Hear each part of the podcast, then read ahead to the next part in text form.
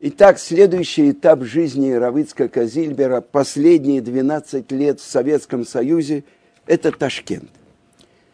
И Равицкак в этой главе описывает, как он ту ночь, когда он бежит от КГБ, э, покупает билет и отправляется в Москву. Я уехал э, из Казани в четверг ночью. В вагоне Видно, это был купейный вагон. В его купе, купу, в его купе, рядом со мной громко разговаривали три других пассажира. Видно, он лежал на верхней полке и слышал то, о чем они говорят. И вдруг до меня доносится. У нас в НКВД отпуска большие. Я похолодел. Чекисты. И сразу вообразил – они слезя, следят за, за мной, э, нервы. Ехали мы всю ночь, и каждую минуту я ждал, что вот-вот, сейчас они меня арестуют. Когда поезд прибыл в Москву, мои попутчики вместе со всеми вышли из вагона. А я встал и не могу сделать ни шагу. Ноги не слушаются у меня все оборвалось внутри.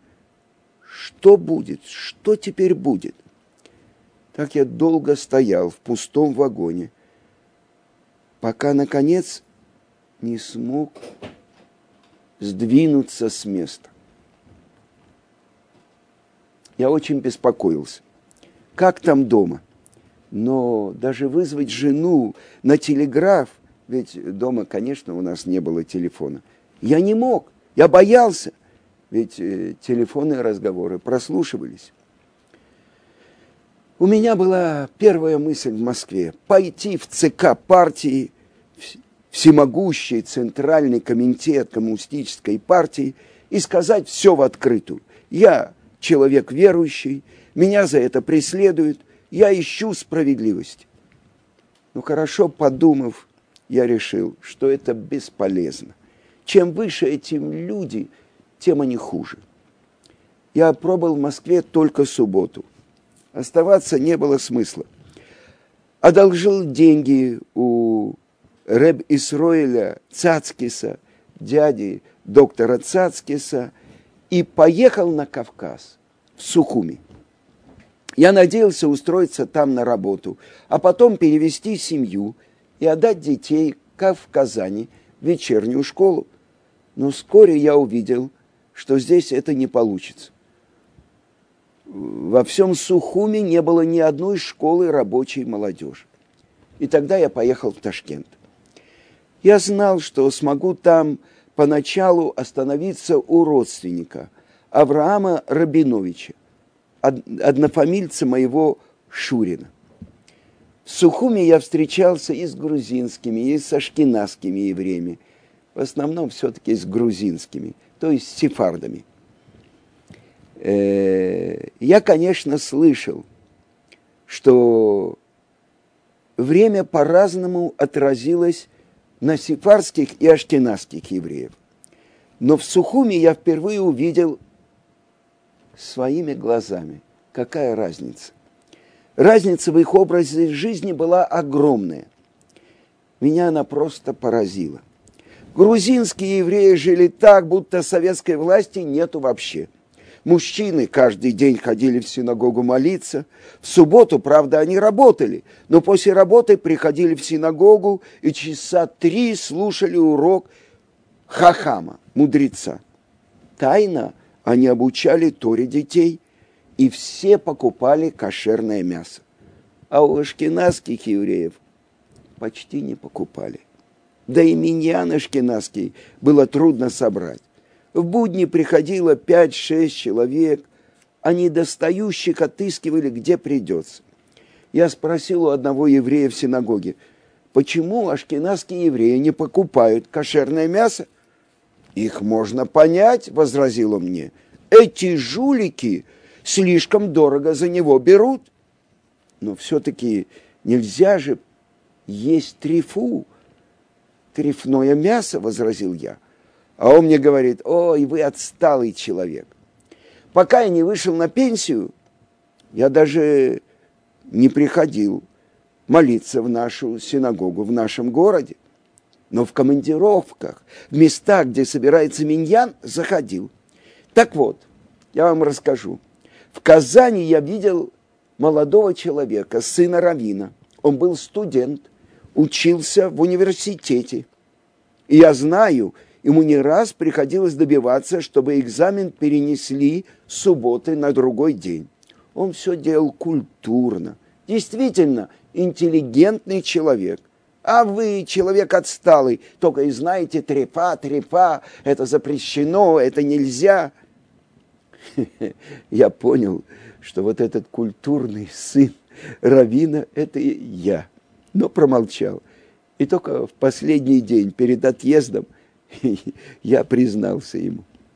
И еще о грузинских евреях. Не в тот раз, а уже в 70-м году, оказавшись на свадьбе в Сухуме, я обратил внимание на одного пожилого человека, к которому все обращались очень почтительно и называли его Ребе. Но он не очень был похож на Ребе. Ну, к тем раввинам, к которым я привык. И я спросил у него, почему его так называют. А он сказал, что уже много лет обучает маленьких детей еврейскому алфавиту, молитве, Торе. С конца 20-х годов советская власть начала запрещать все еврейское. Детей стало учить совершенно невозможно. И некому. И хотя к тому времени он был на пенсии, когда я с ним говорил, ему было уже далеко за 90. Он продолжал делать свое дело тайно. Мальчишки, которые учили в школе во вторую смену, приходили к нему утром, а те, кто учился в первую смену, после полудня. «Поверь», — сказал он мне, — «я все эти годы первый стакан чая выпивал только после половины второго, в перерыве между двумя сменами. За обучение этот Рэбби, этот праведник, брал с родителей всего 5 рублей в месяц. Да еще он должен был платить милиционерам из этих денег, чтобы не мешали. Я спросил его, а сколько детей вы обучали? Он немножко подумал и сказал, наверное, около 90 человек. 90 учеников в день!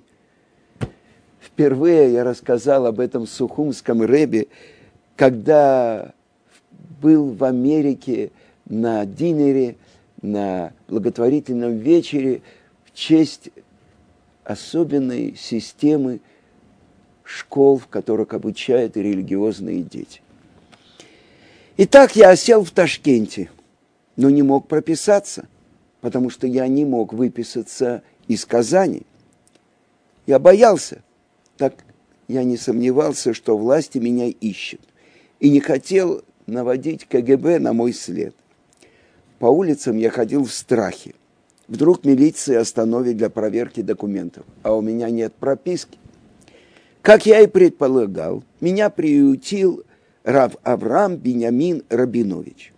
Он выслушал мой рассказ и сказал, очень хорошо, что вы приехали. Нужна была немалая смелость, чтобы впустить в дом человека, которого преследует власть. У него к тому же жена преподавала английский язык, а к преподавателям, как вы могли убедиться, предъявлялись очень серьезные требования. Отец Рава Авраама Рабиновича, Рав Ильяу Акива, много лет был раввином Полтавы. И кроме того, он был первым редактором газеты «Амудия». Ее можно перевести как «информация» или «известие». И особенного журнала «Апелес» «Весы», который издавался до 17 года. Оба эти издания выступали против левых сионистов. и поэтому подвергались с их стороны очень резким нападкам. Известно письмо великого равина Равхайма Соловейчика по поводу этого журнала «Апелес». Кто-то обратился к нему с вопросом, почему вы молчите, когда оскорбляют Рава Рабиновича и его журнал «Апелес»? И Равхайм Соловейчик написал в ответ, ну что я могу тут помочь? Чем? Они, все эти сионисты и социалисты, оскорбляют не только его, а всех раввинов. Просто потому, что видят перед собой борцов за Тору. Единственное, что можно этому натиску нерелигиозных противоставить, как можно активней подписываться на его журнал. Большой еврейский мудрец Рававрам Беньямин уже после смерти отца тоже был какое-то время раввином в Полтаве. Конечно, тайным и бесплатным. Ну что еще сказать про Рава Аврама Беньямина Рабинович? Он весь в такой детали. Когда я уже перевез в Ташкент семью, и жена родила – он каждый день приносил ей молоко. А умер он через месяц после рождения моей дочки Хавы. Я старался приходить к нему со своей едой. Такая у меня привычка. Буханка хлеба и банка консервов. А он всегда смеялся, что я не доверяю его кашруту. Э, он сказал фразу на идыш. Фарами кошер нор гибротены штейнер. Для него кошерны только жареные камни. А потом я перебрался к ближайшим друзьям Рабиновичей, круглякам.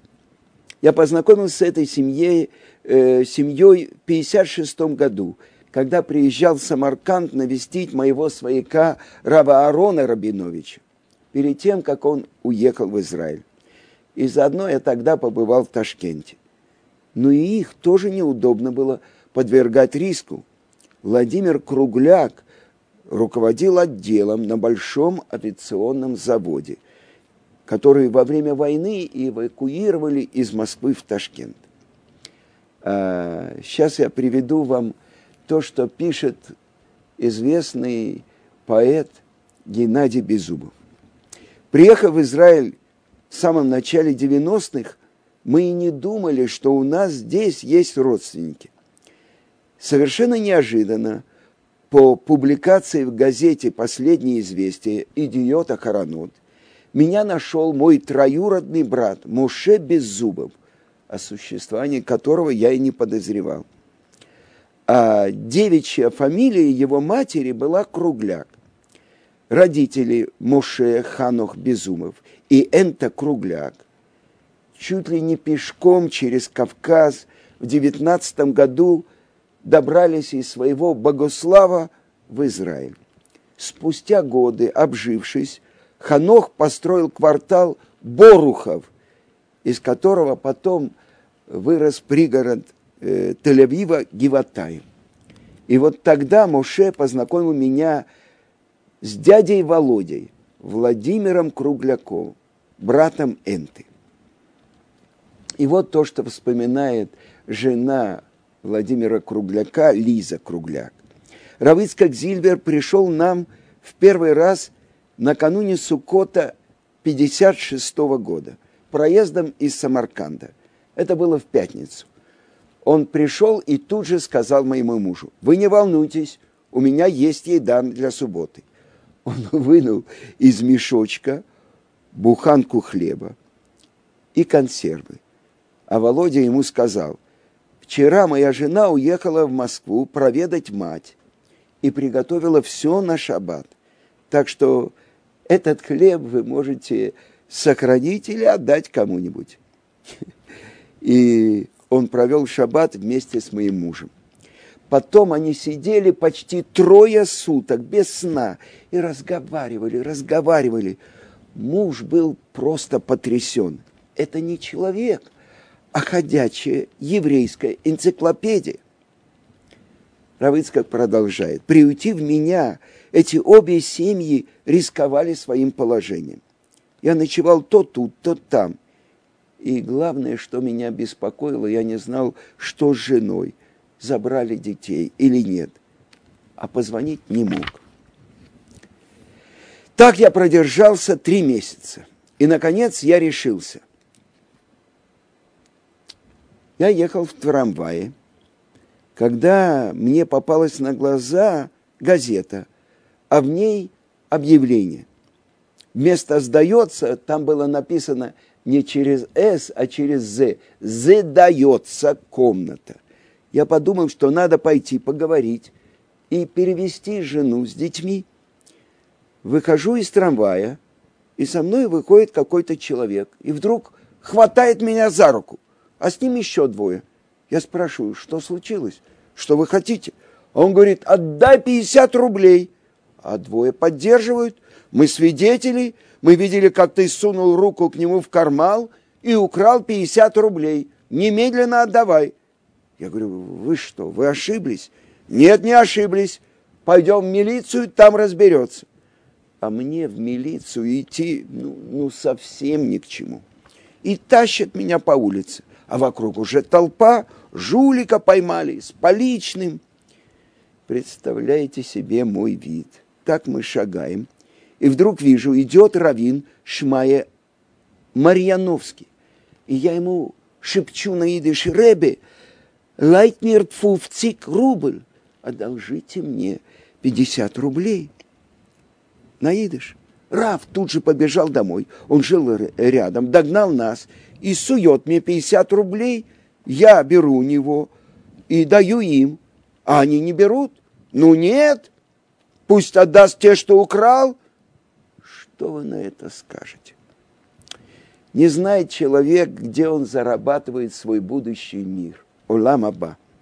Не знает цены своему поступку. Недалеко от базара Бешагач – работал один еврей-шапошник, инвалид. Одной ноги у него не было.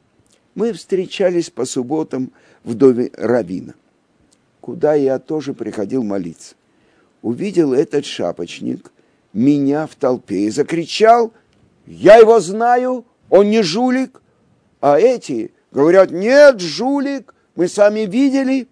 Но шапочник как отрезал. Вы сами, наверное, жулики а они ледяным томом возражают, вам придется ответить за ваши слова. Но меня это просто поразило. Мне и в голову не приходило, что они не случайные люди. Только потом, по разным признакам, я догадал, догадался, что это люди из КГБ. И вот мы идем по городу, а шапочник упорно ковыляет на, про... на протезе и не отстает.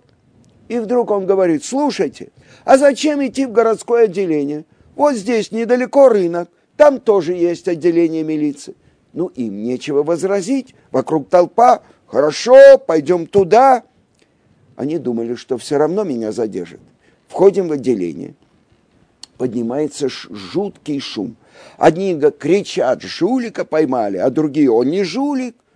Дежурный милиционер выгнал всех, включая этих обвинителей, обыскал меня, не нашел тех 50 рублей и выпустил меня через другую дверь. Я и убежал. Шапочник так меня спас. Он работал на рынке, шил шапки, и милиционерам тоже – и другим важным людям. Шапочника знали. И когда он твердо сказал, что я не жулик, милиционер с рынка поверил ему, а не им. А теперь представьте себе, как я ходил по улицам после второго побега. Я уже понял, что всю эту историю в трамвае с воровством, с 50 рублями устроила КГБ. Оказывается, им было приказано довести дело со мной до конца – прошел месяц или полтора, а, приказ все не выполнен, они придумали способ.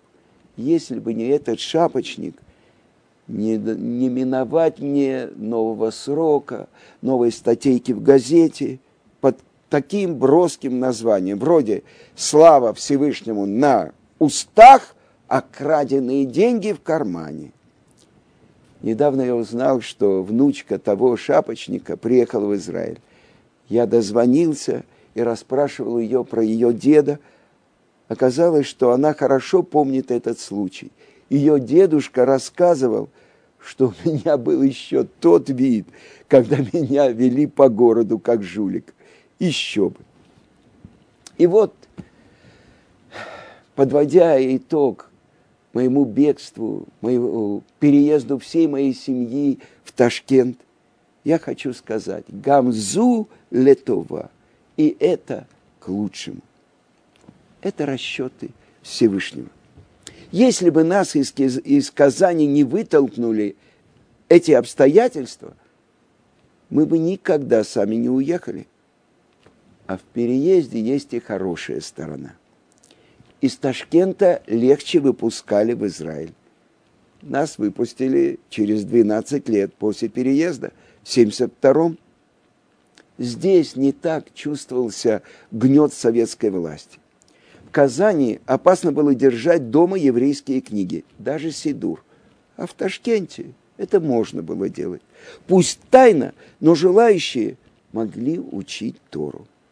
Не так страшно было не работать в субботу. Приходилось, конечно, поступаться деньгами. Найти такую работу было трудно, но все-таки работа была. В Ташкенте была дружная ашкенадская община, семей 70, и среди них много хасидов Хабада. Если кто-то поступал неверно, было кому его поправить.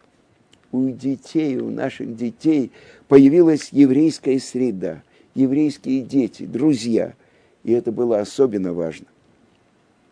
Мы сблизились с семьей Владимира Ароновича и Елизаветы Яковлевны Кругляк. Это были очень добрые и симпатичные люди. Несмотря на важную должность, которую Володя занимал – он прятал у себя всех, кому надо было скрываться от властей. Мне он как-то сказал, вы с семьей можете жить у нас, сколько вам будет нужно. Один человек скрывался у них полтора года, и у них же умер.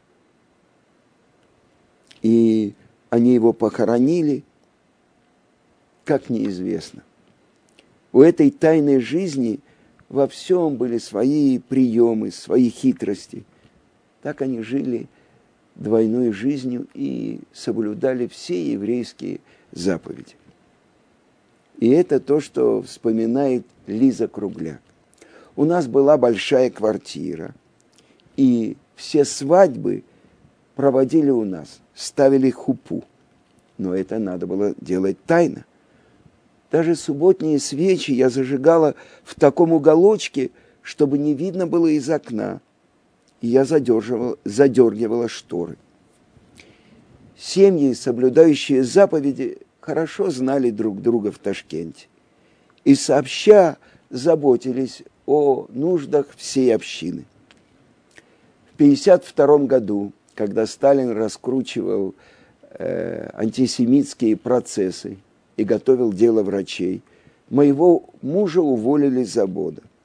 А с этим заводом он попал из Москвы в эвакуацию. В доносе написали, что каждую субботу к ним приезжает такси, и он едет молиться.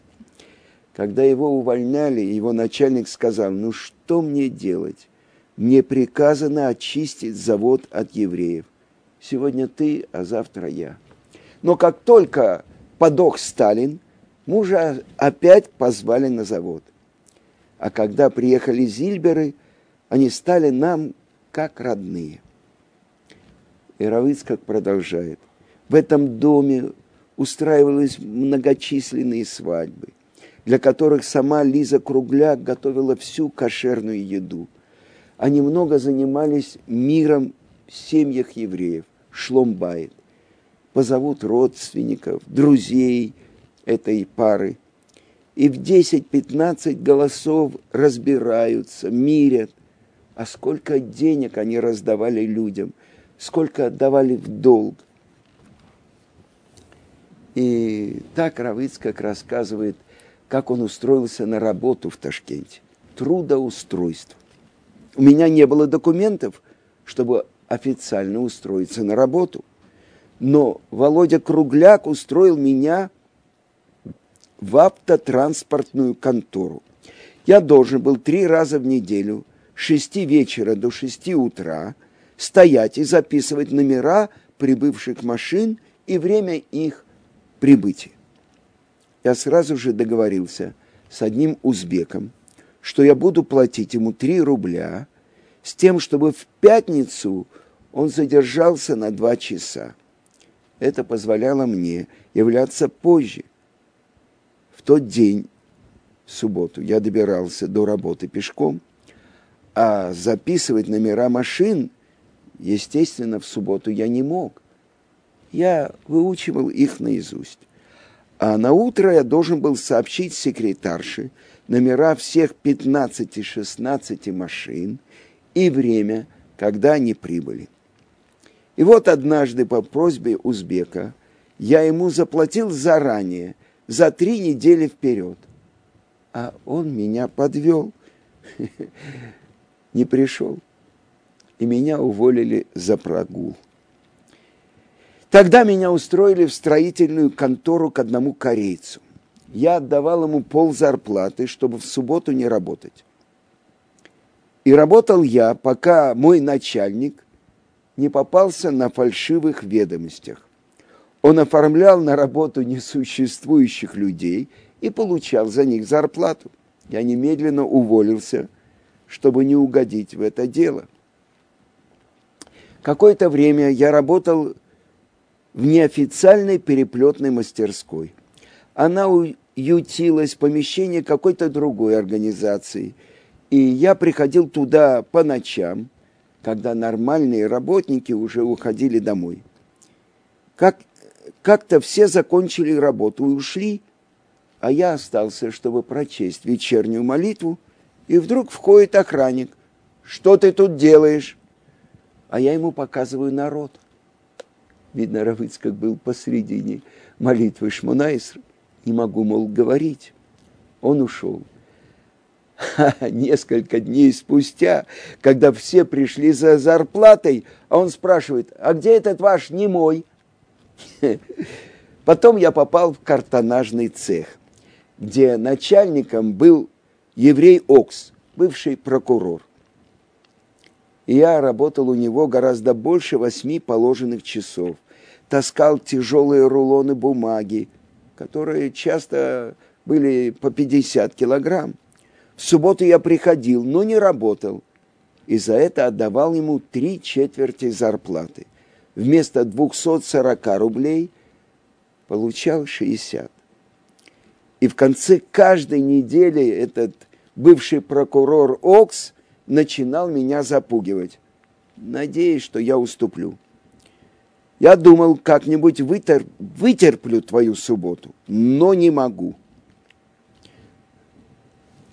товарищ Абрашкин из профсоюза очень этим недоволен. Я тут же пишу заявление. Прошу освободить по собственному желанию. А он машет рукой, ладно, поглядим еще немного. И так каждую неделю. Как-то этот Окс поругался со своим напарником, а зло сорвал на мне. Выдал мне вместо 60 рублей 40. Я спрашиваю, простите, но здесь только 40. В чем дело? Ни в чем, вот так и все. А деньги мне были нужны позарез. Надо было отправить больного сына в санаторий. Деньги на билет я в последнюю минуту все же достал. Но оставим это. Так, когда эту книгу читали на иврите, очень многие евреи в Израиле как человек ради субботы готов пойти в лагере, даже с риском для жизни. А здесь от 240 рублей получать 60.